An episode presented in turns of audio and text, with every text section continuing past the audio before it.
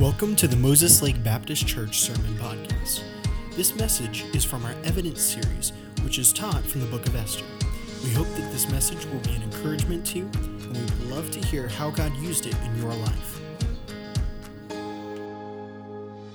And I'm looking forward to this morning and looking forward to our brand new series. The series title is called Evidence and uh, Seeing God When You Don't See God. And here's why we named it that. When you go to the book of Esther, uh, you would think that the book of Esther, being in the Bible, uh, that you would read the book of Esther and that you would read God's name somewhere in the book of Esther, but you don't read about God anywhere in the book of Esther. You actually don't see God's mentioned, God's name mentioned in any form or fashion in the entire book. So literally, when you read the book of Esther, you don't see God. But when you read the book of Esther, you can see God. How many of you are confused already? Listen, when you when you look in the book of Esther, even though God's name is not mentioned, God's presence is throughout the entire book. This morning, we're going to look at this. We're going to talk about setting the stage.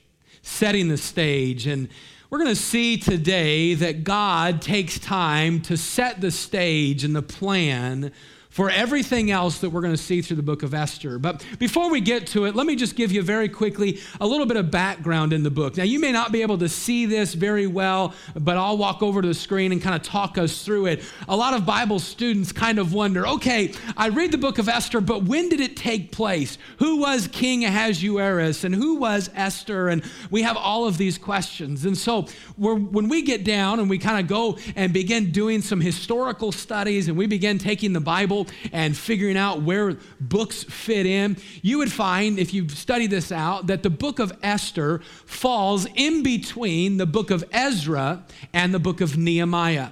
In about the year 538 BC, you would find a man uh, beginning to rule whose name was Cyrus. Of course, the children of Israel, they've been in captivity for about 70 years. A man by the name of Nebuchadnezzar, he was the king of Babylon, he came in and conquered the children of Israel and took many of them into captivity. What we read, where we read that is in the book of Daniel. You find Daniel in the year about 605 BC being taken into captivity under the rule of King Nebuchadnezzar of the king of Babylon. Well, Babylon would be overthrown by the Media Persian Empire.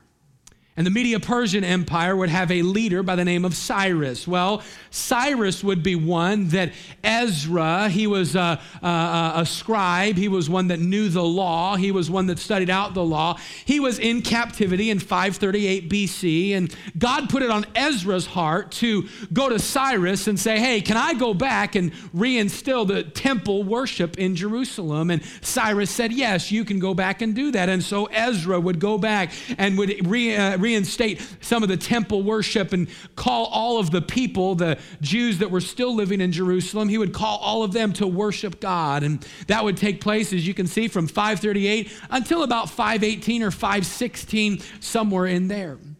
Well, about 40 years later, there would be a new king. The new king, he would come in rule in about four, uh, I think it's on there, 486 and his name was Ahasuerus or Xerxes. You see, Ahasuerus is really just a title of like saying your majesty. So when we read in scripture King Ahasuerus, it's like they're saying the king, his majesty. But this Ahasuerus, I believe from the research I've done, that this would be Xerxes. And his son would be Artaxerxes the first, and their son, uh, um, would be uh, another Cyrus, and just down the line, there's a huge study there. It's really cool. Anyway, this would be Xerxes. Well, the Word of God tells us that here's what had taken place. Through the prophets in the book of Kings, this is all introduction and the message really short. Okay, I'm lying. This is all introduction, the message is twice as long. Pull your pillow out. I'm just kidding. Uh, if you were to go to the book of, some of you already snoring. I heard that, whoever that was. You go to the book of First Kings and Second Kings, uh, and then if you get into uh, um, uh, the, the prophecies of Isaiah and a few that are written about in the book of Daniel and Ezekiel, you will find that what God had done is God had told the children of Israel, we're studying this out on Sunday nights in the book of Hosea. God had told the children of Israel, listen, because of your sin, I'm going to allow you to go into captivity. That all took place with Nebuchadnezzar. But after you've been in captivity for 70 years, I'm going to open up the door for you to go back to your to Israel. And God told the children of Israel, I want you to go back. You'll be in captivity for 70 years, and I want you to go back. Ezra led that. But when Ezra led that, only about 60 to 80,000 people went back, leaving behind, some estimate, one to two million Jews that didn't travel back. Well, when we read the books of Ezra, Nehemiah, Haggai, and Zechariah, when we read those books, we're reading the history of the Jews that went back. Well, what about the one or two million that didn't go back? What's their history? Esther. It's really, it's really just an 11 year, 11 or 12 years that we read about. But when we come to the book of Esther, we find God, even though his people had disobeyed him again, we find God. We find his presence, his protection, and his provision, all for the people that were disobeying him. Listen, I don't know about you, but when I look at the Old Testament, people say, man, when I look at the Old Testament, I see a God of judgment. Man, when I look at the Old Testament, I see a God who is merciful and forgiving and gracious time and time again. And when I look at my life, and when you look at your life, hopefully you see the same thing. A God who's merciful and gracious and forgiving time and time and time again. Esther chapter 1, why don't you stand with me? We're going to read this morning as we get into this idea of setting the stage. Esther chapter number 1. And we're going to read Esther chapter 1 and verse 1 down through verse number 5. We'll cover the whole chapter today, but just to start, verse 1 down through verse number 5. The Word of God says this Now it came to pass in the days of Ahasuerus, this is Ahasuerus, which reigned from India even unto Ethiopia over a hundred and seven and twenty provinces. That's how we know it was Xerxes because Xerxes reigned over 127 provinces from India to Ethiopia, and it was only him and one other king that reigned over all 127 provinces. So there's a little bit of history for us. That in those days, so it came to pass in those days, when the king Ahasuerus sat on the throne of his kingdom, which was in Shushan the palace, in the third year of his reign, he made a feast unto all his princes and his servants. The power of Persia and Media, the nobles and princes of the provinces being before him, when he showed the riches of his glorious kingdom and the honor of his excellent majesty many days, even even a hundred and fourscore. And when these days were expired, the king made a feast unto all the people that were present in Shushan the palace, both unto great and small, seven days in the court of the garden of the king's palace.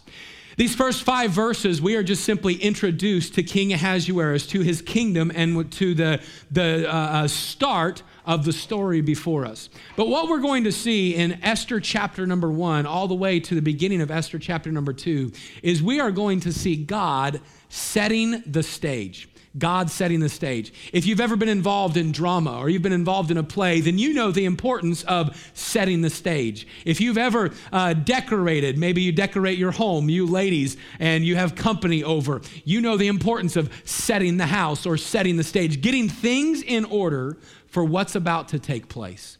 This morning, we're going to see God allowing and getting th- using circumstances to get things in order so that He might work miracles. I'm excited to share it with you. And so let's pray and then get into it this morning with our heads bowed and our eyes closed. I want to ask you would you take just a moment and in the quietness of your own heart, would you ask God to speak to you? You pray something simple of God, please speak to me. God, please speak to me. And then why don't you make a commitment to God that as He speaks to you this morning, that you're listening to Him and that you're going to respond to Him today?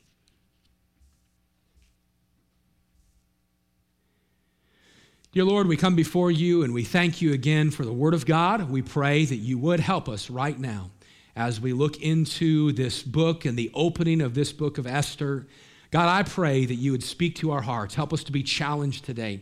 And Lord, that we would see you even when we don't read about you. And so, Lord, I pray that you'd help us to be uh, convicted. I pray that if there's someone here that does not know you as their personal Savior, God, that you'd help them today to put their faith and trust in you. Thank you for what you're going to teach us. We love you, and it's in Jesus' name we pray. Amen. You go ahead and be seated. I talk about setting the stage. If you've ever planned an event, then you know the, how important it is for you to have everything just right for your event to go the way you want it to. I remember a time in college when my wife and I, we had just been married for about 10 months, and we had a friend that uh, him and his, his girlfriend, they were going to get engaged. I worked at a hotel in downtown Oklahoma City, and uh, it, you could go up on the roof and you could see most of the city. And so my friend, he knew that, and so he was like, hey, would it be possible to propose? Would it be possible to propose to my fiance, to my girlfriend, on top of the hotel? And so I went to one of our managers and I asked him, and he said, "Yeah, if you get it all set up, you, they can you can use that part of the hotel." And so Hannah came in and and her and some other girls, they all were coming in and out throughout the day and, and decorating the top of Embassy Suites Hotel, the, the, right on the roof. So you can go up the stairs and go right onto the roof. And they were decorating this, and it came time, and this uh, guy and, and his girlfriend, they showed up and they went up. And man, when they got up there, it was all set up perfect. They, t- they had taken time to set, this, set the stage or set the scene for everything to be just right for this guy and this girl to get engaged. And of course, she said yes, and they were happy, and it was, it was just, it was perfect. Two months later, she dumped him, but it was perfect. and at least she dumped him before they got married. It was, it, some of you just got that. It was perfect. Listen, the stage was, they wanted it, he wanted it to be just right to get engaged. You know what? When you've decorated or you've set up for an event, that's what you want. You want things to be just right. But the truth is that sometimes things happen to make it not just right. But what I've learned over the years is that if you have an event and things are not the way that you wanted them to be, you know what you can do? You can adjust. You can adjust and you can change some things and fix some things to help it still go the direction you want it to go. As I come to Esther chapter number one, I see God using some events to set the stage, but there's some things that when we look at this, we're going to say, where is God in that? I mean, that does not sound like something God would want done. There's some things that God just simply had to adjust. He had to work some things out to bring about his plan and his providence to save his people. As you come to Esther chapter number, number one, we're introduced to Ahasuerus. He was the king, or Xerxes, the king of the Media Persian Empire, ruled 127 provinces, all the way from, uh, uh, you can see Libya up there, Cyrene, all the way over to India, Ethiopia to India. And you can see this province and these 127 provinces. What a, a, a great king this was in the sense of rulership. He is just domineering. And it's said that during this time, he was even trying to go into Greece a little bit and, and overtake some of that. Well, as we're introduced to this great king, Artaxerxes, what I find as you come to the first part of chapter number one is I want you to notice with me today what I'm calling an uncontrolled arrogance. An uncontrolled arrogance.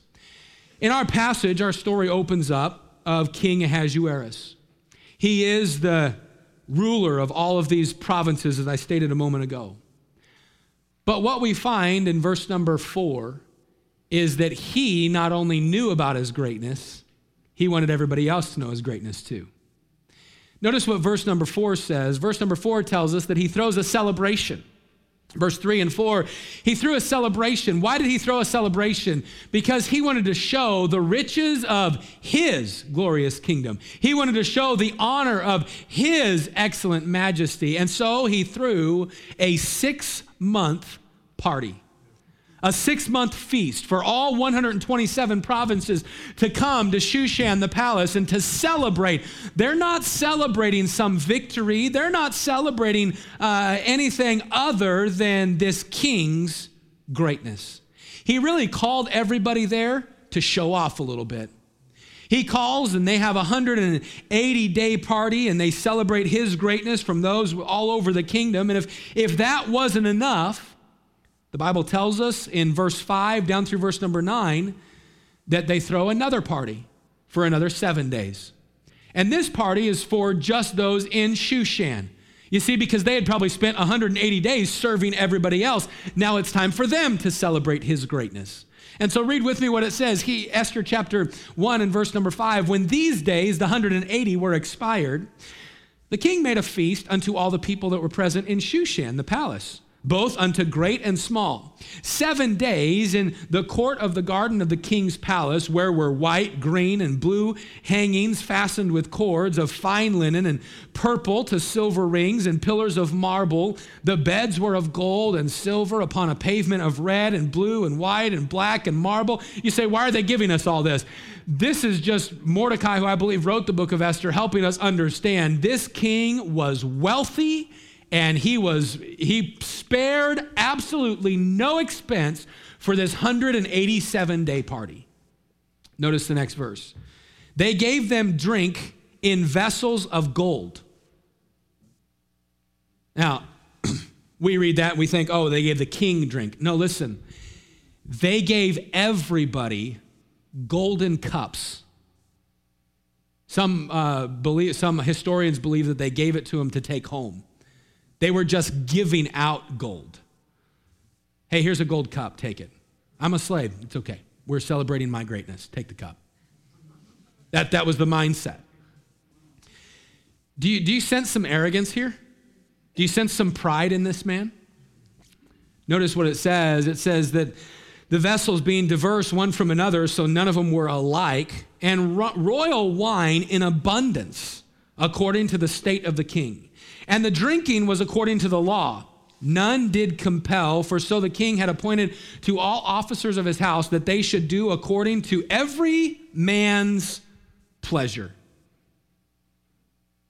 Now, if we were just doing a casual reading, we'd probably skim right over that, but we're not, so we're gonna take a moment.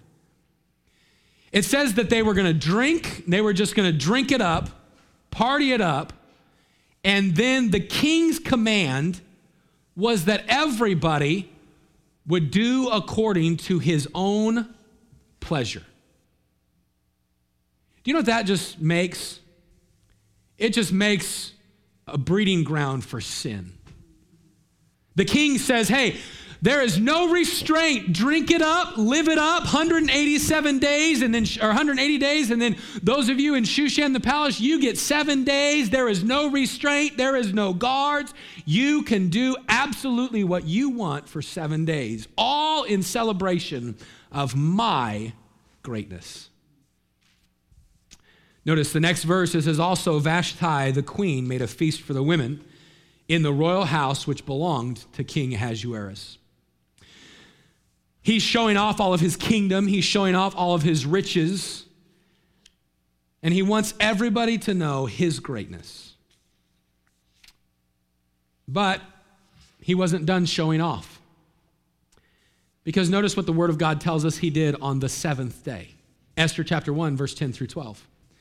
It says, And on the seventh day, when the heart of the king was merry with wine, he commanded Mehuman, Biztha, Harbona, Bigtha, and Abagtha, and Zethar, and Carcas. How you like that name? Yeah, no comment from me right now. Chapter 3, I'll, or chapter 2, I'll give you some good names. Uh, and Carcas and seven, the seven chamberlains that served in the presence of Ahasuerus the king. So he commanded these seven chamberlains to do what? To bring Vashti, the queen, before the king with the crown royal to show the people and the princes her beauty, for she was fair to look on. But the queen Vashti refused to come at the king's commandment by his chamberlains. Therefore was the king very wroth, and his anger burned within him. So, verse number four tells us that they're celebrating his greatness. Verse five, that they did it for 180 days. It continues in verse number six that they go, and the 180 days celebration of his greatness wasn't enough. And so he wanted to show off his greatness to those who were close in Shushan. Seven days go by of just partying it up. That wasn't enough. On the seventh day, he wanted them to know. You want to know how great I am? I'm going to have my wife come and model before you. And we have to know this morning, and I won't, will not go into it at all, but this was very immoral. And we're going to see, uh, thought about this in just a second. This man trying to celebrate, and in his uncontrolled arrogance, he asks something that historians say would not have even, would not have even been thought of, even by a king during this time. His request was for his wife to come before so that everybody could see her, but we see her, an ungodly lady, having more character than a drunken man in this, and saying, No, I'm not going to do that. She's not going to be paraded around like some trophy. Well, the story tells us that because of her denying it, that he was wroth and his anger burned within him. And so, verse 13 and 15 tells us what he did. It says, Then the king said to the wise men, and it names the wise men in verse 14. And verse 15 says his question Hey, uh, what shall we do to the queen Vashti according to the law? Because she hath not performed the commandment of the king Ahasuerus by the chamberlains. Hey, guys, we got a problem.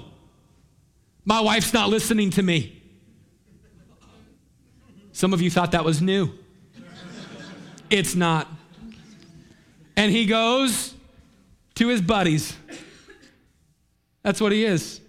Yeah, some of your men are like, mm. that's what I do sometimes. He goes to his buddies and he says, Hey, advisors, she's not listening to me. What do we do? Well, one man steps up. I love his name. His name is Mapukin. All right, it's not, it's Memucan. But last summer, I preached Esther at a, at a camp and I named him Mapukin just because I thought it was funny. Anyway, it still is funny. See, you laughed. Notice what happened. Here's the, here's the question What should we do? And Memucan answered the king and the princes Vashti the queen hath not done wrong to the king only, but also to all the princes and to all the people that are in all the provinces of the king Ahasuerus. Hey, king, she didn't only do you wrong, she did all of us wrong. Here's how. For the deed of the queen, shall come abroad unto all women, so that they shall despise their husbands in their eyes when it shall be reported. The king Ahasuerus commanded Vashti the queen to be brought in before him, but she came not. Likewise, the ladies of Persia and Media say this, say this day unto all the king's princes which have heard of the deed of the queen, Thus shall there arise too much contempt and wrath. If it please the king, let there go a royal commandment from him. And let it be written among the laws of the Persians and the Medes that it be not altered, that Vashti come no more before the king. And let her, let the king give her royal estate unto another that is better than she. And when the king's decree, which he shall uh, make, shall be published throughout all his empire, for it is great, all the wives shall give to their husbands honor, both to great and small. Did you see what he's doing? Here's the thing. Hey, uh, uh, what should we do, guys? And Memucan, get rid of her, man. Because if you don't, my wife's not going to be listening to me either. And that guy's wife's not going to listen to him. Oh, by the way, we want this to go throughout all the kingdom because your kingdom's great.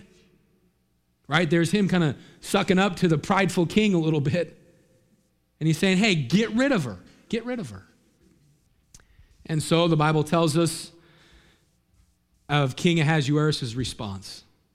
It says, The saying pleased the king and the princes, and the king did according to the word of Memucan, for he sent letters into all the provinces, all the king's provinces, into every province according to the writing thereof, and to every people after their language, that every man should bear rule in his own house, and that it should be published according to the language of every people.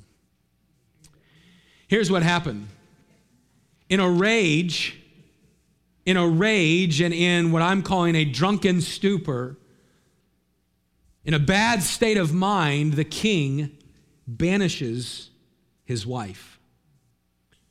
But I want us to notice where it all started in verse 4. Because verse number 4 tells us that he wanted to show of his glorious kingdom and of the honor of his excellent majesty. Where did all of this start? Can I tell you this morning? It started with what I call that uncontrolled arrogance. I want you to notice with me this morning that it's because of his pride that he ended up in this spot. His arrogance caused him to make a bad request to his wife. His arrogance caused him to listen to bad advice from unqualified advisors. His arrogance caused him to then banish his wife. You see, his pride, the pride of King Ahasuerus, it took him and the kingdom into a terrible place. As I read this, I can't help but find a warning against pride.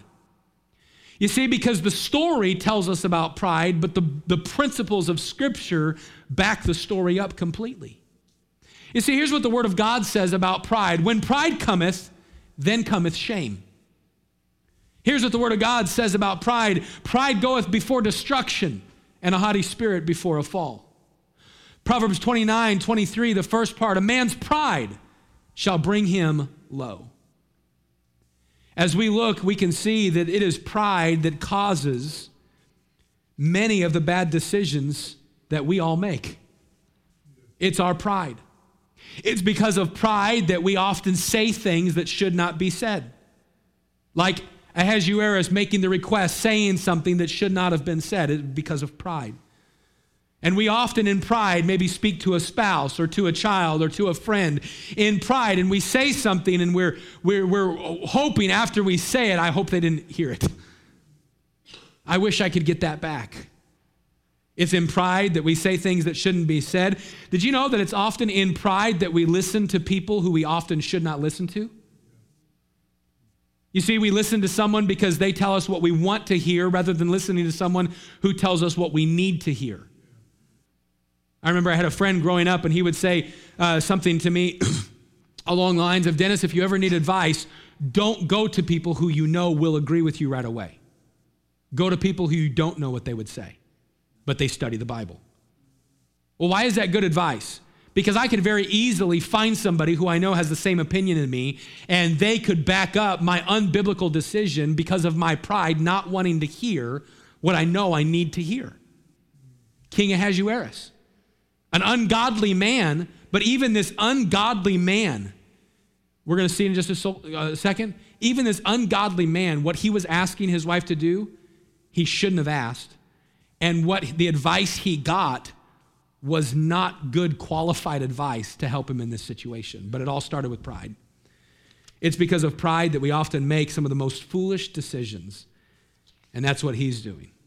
You see, the Word of God is filled with principles and stories to caution us against pride in our own life. And so, as we open up the book of Esther, I see this uncontrolled arrogance. And may we determine today that we're going to let that remind us. I don't want to live with that pride. Instead, I want to live with humility. Micah 6 8, he hath showed thee, O man, what is good. And what doth the Lord require of thee but to do justly, to love mercy, and notice that last, to walk humbly before thy God, to walk humbly with thy God. Man, God blesses humility time and time and time again, and may we determine to have humility in our life so that we are not driven by an uncontrolled arrogance.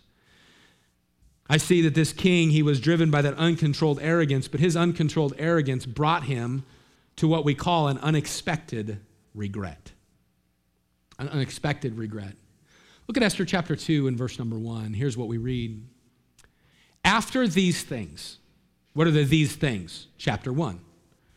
After all of this came to pass, notice what it says. When the wrath of the king of King Ahasuerus was appeased, he remembered Vashti and what she had done and what was decreed against her. I want you to notice that phrase, when the wrath of King Ahasuerus was appeased. The word appeased, it means to make to cease. The word is also used to mean to abate a flood or to dam up a flood. Here's what the scripture is saying. When King Ahasuerus' anger was stopped, when his wrath was all gone, when he finally calmed down and began thinking logically and rationally, he remembered Vashti. He remembered what had happened and he remembered what was decreed upon her. And the word remember here, the, the uh, direction it's trying to help us understand, is that he came to his senses and he looked back at his decision and thought, wow, I'm an idiot. What did I just do? When it says he remembered Vashti and what she had done, it's not saying he was just like, oh, I, I sure showed her. It's him looking back and saying, I remember what she did, and my decree against her was wrong. His wrath was appeased, it was stopped, and he finally came to his senses. He realized that the decree against her was a horrible decision. He realized that in his wrath and in his anger and in his arrogance, he made a harsh judgment against her.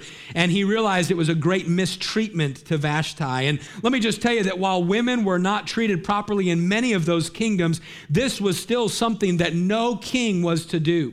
One man said this way, one historian, he said, under the influence of alcohol, he does something that is contrary to the accepted behaviors of that day that even in his drunkenness, what he did was absolutely uncharacteristic of a king, one ruling, especially one in his position of a great kingdom. And so he looked back at it and he regrets it. Isn't it interesting that pride causes foolish decisions and regret is usually what follows? How many times in anger because of pride have we responded? Or reacted to something and said so, oh, yeah, well, you. And we say it. And as the words are coming out, we're hoping we could get the words back. You ever been there? Yeah, if you're married, you've been there. If you're in a relationship, you've been there. If you have kids, you've been there. Uh, listen, if you talk to people, you've been there. Because every one of us, often because of pride and anger, we lash out, and then moments later we go, oh. Moments later we go, why? What am I thinking? And all because of pride and arrogance, now he's at a place where he's looking back at regret. We've all been to the place where we had to eat a good piece of humble pie. And here's, here's King Ahasuerus at that place.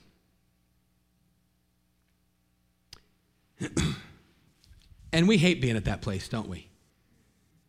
Because, you know, if I'm saying something and I offend my wife, Hannah, and I know I did, as a husband, I hate, I hate doing this.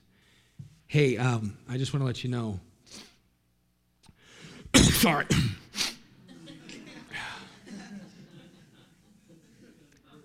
It doesn't work. You know what we don't like to do? We often don't like to admit, hey, I'm sorry. Will you forgive me? Hey, Mike, I'm, I'm sorry I offended you. Will you forgive me?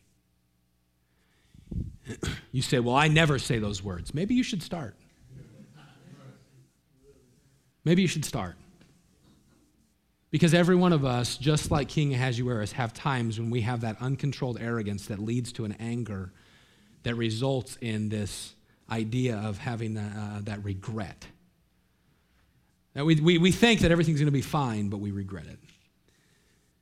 And we can learn a number of things from this. We don't have time to do it all, but I think we can learn two very simple thoughts. Number one is don't make pride filled decisions.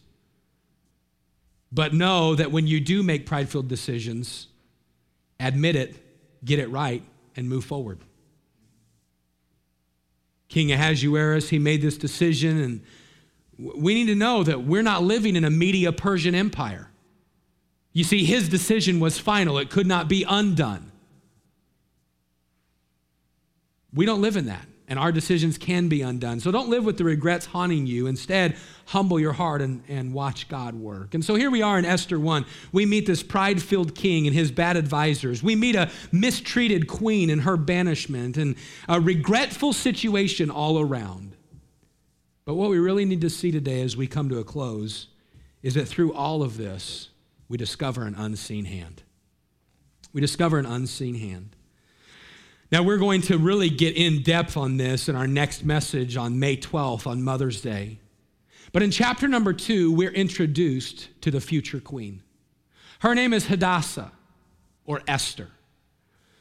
And we're going to meet that this young lady, Esther, through the course of the story, and you've read it perhaps, maybe you haven't, I'll just tell you what takes place.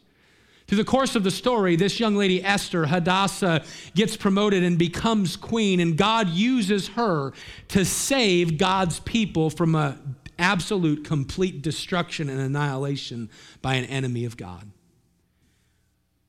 But let me just help you and see this morning that she would never have been queen had God not worked through Esther chapter number one. Here you have this, these situations where we see this regretful and frustrating situation between King Ahasuerus and Memucan and Vashti. And what we need to see, though, is that God was using all of this situation to set the stage for him to work. You see, through all of this, God is working to set up Esther, to bring glory to his name, and to save his people. I love how one man said it, and listen to what he said. He said this What we see here is God introducing us to a pagan court where decisions are made that affect the whole. Man, there's a lot of typos in this one. I apologize. Decisions that affect the whole world. It looks as if God is left out, but God wants you to know that He is working through these circumstances and He is going to accomplish something incredible.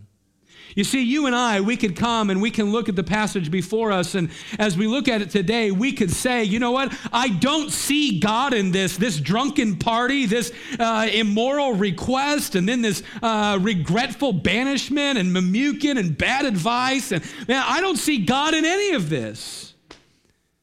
Can I just help us understand that even though we don't see God in this, that God saw this and God was working? He knew what was going on and he was working a plan and orchestrating a plan. And let me just tell you this morning that there are times in your life when things may seem out of control. And there may be times when you can't see God, but you need to know that He still sees you. There are times in your life and in my life when we look at a, maybe a health situation or we look at a circumstance, maybe because of our own decision or because of the decisions of others, and we find ourselves like King Ahasuerus and Vashti and even Esther and, and her cousin Mordecai that we'll meet in two weeks, and we find ourselves in regretful circumstances and in heartbreaking situations. It is during those times that you and I need to step back and understand, even though I cannot see God clearly in this circumstance, even though I don't see God clearly in this health situation, even though I don't see God clearly in this relationship struggle, I need to step back and understand that God still sees me and God is still working. It's a message I preached a number of months ago, probably a couple years ago now, called Behind the Scenes. That even though we don't see God in the forefront, we can always know that He is working behind the scenes. He is setting the stage for something miraculous. And so, the next time that you come up or approach a situation and you're like David saying, God, where are you? During that time, you need to stop and remember he may be setting the stage for something incredible. He may be working and setting things up for his name to be glorified and for you to be used in an incredible way. It's during these times that we need to take a step back and see God in our story. And while we may not know how our situation is going to end, like we know Esther's is, we can rest assured that our God certainly sees the big picture and he can take any broken situation and make something beautiful. I'm reminded of 1 Peter chapter 1 and verse number 7 where Peter said this that the trial of your faith, being much more precious than of gold that perisheth, though it be tried with fire, might be found in the praise and honor and glory at the appearing of Jesus Christ. Hey, listen, trials are going to come. And you can't choose your trials, but you can choose your response. The response should be God, I trust you. I don't see you in this situation, but God, I choose to trust you. I want to close by telling you a story. This story some of you maybe have heard before, but it's a story of my wife and her family. Years ago, my father in law, he was Pastor Greg, he was pastoring. He was pastoring a church in another state. and I'll give you kind of the quick version of it. There was some uh, teenagers that were coming to the church i believe 17 and 19 years old. They were brothers. They had a sister. She was probably 21 maybe 22 or a little bit older. And um, those two teenage boys they they got themselves drunk. They got in a fight with each other. They got in a fight with some of the police and they got uh, just kind of going around and, and causing a stir in that little town. They got in a fight with their sister and one of them threatened the sister. I'm going to kill you she, the, the girl, she knew where the pastor lived, and so she went to the pastor's house. Hey, can you, can you help me? My brother's drunk and, and going crazy, and he said he's going to kill me. My father in law said, Yeah, come on in. The family was there, and so she came in and just spent a few moments with the family. And after a few minutes, the brother came to the house. He was drunk, and my father in law went out and met him and said, You need to calm down. You need to go home. You need to sober up. And he is just yelling and doing things. My father in law, he has a little bit of police training, working corrections. And so he just put his hands on his shoulders and just set the young man down. And the young man just went down. And of course, now his pride is hurt. And he stood up and he said, I'm going to go get a gun and I'm going to come back and I'm going to kill every person in that house. And he turned and left. My father in law went back inside. Of course, the family was all there and had just watched all of this take place. And my mother in law, she said, Greg, why don't, why don't you get, a, get, get one of your guns just for safety? He, no, no, I don't need that, honey. Just, just get a gun for safety. All right, well, if it'll make you feel better, I'll go ahead and get a gun. Got a handgun, just put it in his pocket. A few moments later, they look over the horizon just about 100 yards away, and I've been to the house, and they look out there, and here comes that young man with a hunting rifle. He comes over the hill.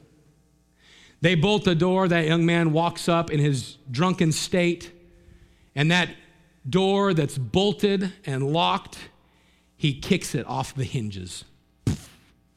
The door falls flat. By this time, the family's hiding. My father in law is standing right in front of that door. That door falls right in front of him. And that, that young boy pulls that gun up and puts it right at my father in law's chest. My father in law grabs the barrel of this gun and he puts it off to the side. He's holding it to the side. His gun at his hip, he knows that he can pull it, but he's got he's to cock it. There's not one in the chamber. As he holds that gun, my father in law had to make a decision. So, with all his might, he pushed the gun as far as he could, drew his gun, cocked it, and by that time, both guns are aiming at each other. My father in law shoots, and the young man shoots. The young man's rifle bullet hit my father in law's watch, ricocheted off his watch, and skimmed his shoulder. My father in law's bullet, bullet killed the man instantly. In that moment, my wife, she was 12 years old, my brother in law and my sister in law and my mother in law and this other sister, they all just heard two bullets. And they come rushing out to see this young man's body lifeless on the ground. My father in law holding the handgun and him bleeding. And at this moment, people from the neighborhood begin to surround the building. Eye for an eye, tooth for a tooth, they said. People begin to make threats on their life. The police finally were there. The police came in, escorted the family out, and they looked my father in the face and they said, Sir, do not ever go back to your house. So, what about our stuff? It's gone. Do not ever go back to that house. From that moment, here he is. He was a pastor in a small community. Now his plan to pastor is out the window. They go through all the trials and all that stuff, and it's, it's deemed as self defense, and, and for, you know, there, there's no charges or anything brought on anybody, just complete self defense. But now my father in law, he's at a point. And from his own mouth, he said to me, I was at a point wondering, God, what is going on?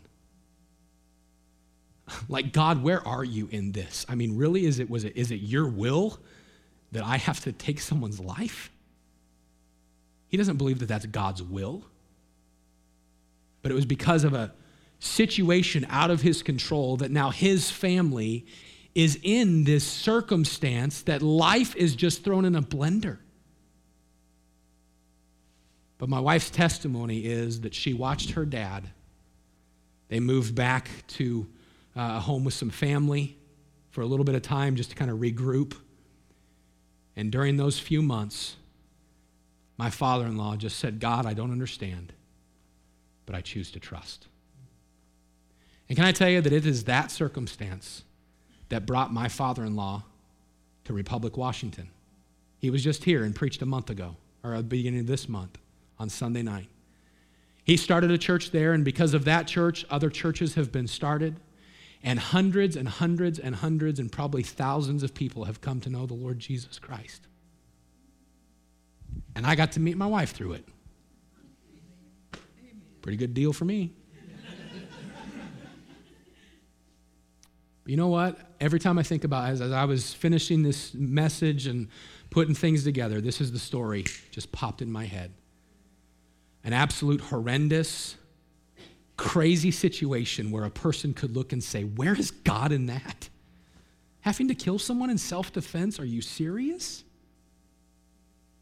And yet, here's a family that chose to trust God, and now, because of that ungodly situation, God has worked a miracle. I tell you that story to challenge you with this. Your weird situation may not be like that, but it may be a situation where you just don't see God. Can I tell you this? Stop. Step back and trust that God might be working a miracle. He might be working something incredible. And so I tell you this story to simply point out that when you and I don't see God, it doesn't mean that God is not working. And when you're in those times, choose to trust Him. Choose to trust that He may be setting the stage for something special in your life. Choose to trust that He is working something that will bring honor and glory to Him. Choose to trust that He is still in control. I give you two thoughts this morning and we're done. First, will you make the decision that when things seem out of control, you're going to trust God? Make the decision because this week it might come up. Where's God in this? God, I don't have to see you. I know you're, tr- I know you're in control. I trust you. Number two, you know what got Vashti or what got Ahasuerus there? His own pride. And sometimes our seemingly godless situations happen because of our own pride. So, can I encourage you this week? Let's ask God to help us walk in humility. But maybe this morning you're here and you need to start by humbling your heart and asking Jesus Christ to be your Savior. To ask every person in the room to answer this question in your heart Do you know Jesus Christ as your Savior? Do you know if you died today that you'd go to heaven? Are you 100% sure that if you died today that you'd spend eternity with Him? If you're here and you'd say, No, I'm not sure of that, listen, the story of Esther is an awesome story of redemption, of God using one, listen, it's a story of God using one person to save His people. It's the story of Jesus because Jesus gave his life to save his people.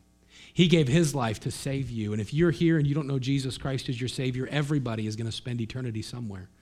Every single person in here is going to spend eternity in heaven or in hell. And you can choose to walk through life in pride, but that's only going to get you to hell. Or you can choose to humble your heart and ask Jesus Christ to forgive you of your sin. Put your faith and trust in Him. Stop trusting in a church. Stop trusting in baptism. Stop trusting in your own good works. Instead, humble yourself and repent, turning to Jesus, saying, God, I ask you to forgive me of my sin and be my Savior. If you're here today and you don't know Christ as your Savior, in just a moment, we're going to invite you to come. Someone will take a Bible, they'll show you how you can know you're going to heaven. If you do know Christ as your Savior, those two questions today will you choose? God, this week I'm going to walk humbly before you. And God, next time I come to a situation where I don't see you, I'm going to choose to trust you. I'd like every head bowed and every eye closed. I end with these questions. Today, if God's spoken to you, Take time to respond to Him. Take time to respond to Him today. I, want to ask you this. If you're here, you say, Pastor, I know Jesus Christ is my Savior. I've received Him into my life. I've, I've made the decision, put my faith in Jesus. Would you slip your hand up and right back down? Pastor, I've made that decision before. Just right up and right back down. If that's you today and you've made that decision, will you today make the decision to walk in humility, but then also to choose to trust Him? God, I choose to trust you. But maybe you couldn't raise your hand and you're here and you don't know for sure that heaven is where you'll spend eternity. I want today to ask you if you're here and you'd be honest, Pastor, I don't, I don't know if I died today that I'm going to heaven. Would you slip your hand right up and right back down just so I can pray for you? Pastor, I don't know that. Just right up and right back down. Pastor, pray for me. Thank you. Somebody else, Pastor, pray for me. If you just raise your hand and you don't know for sure you're going to heaven, today you could leave here knowing where you'll spend eternity. In just a moment, we're going to have what's called an invitation. We invite you to come. If you're a lady, we'll pair you up with another lady, a man with another man. They'll take you into a counseling room and show you from the Bible how you could know you're going to heaven. It'll take some courage, but it'll be the best decision that you could ever make. God, I pray that you bless the invitation. Help us to respond to you as you've spoken to us. In Jesus' name I pray. Amen. Thank you so much for listening to this message.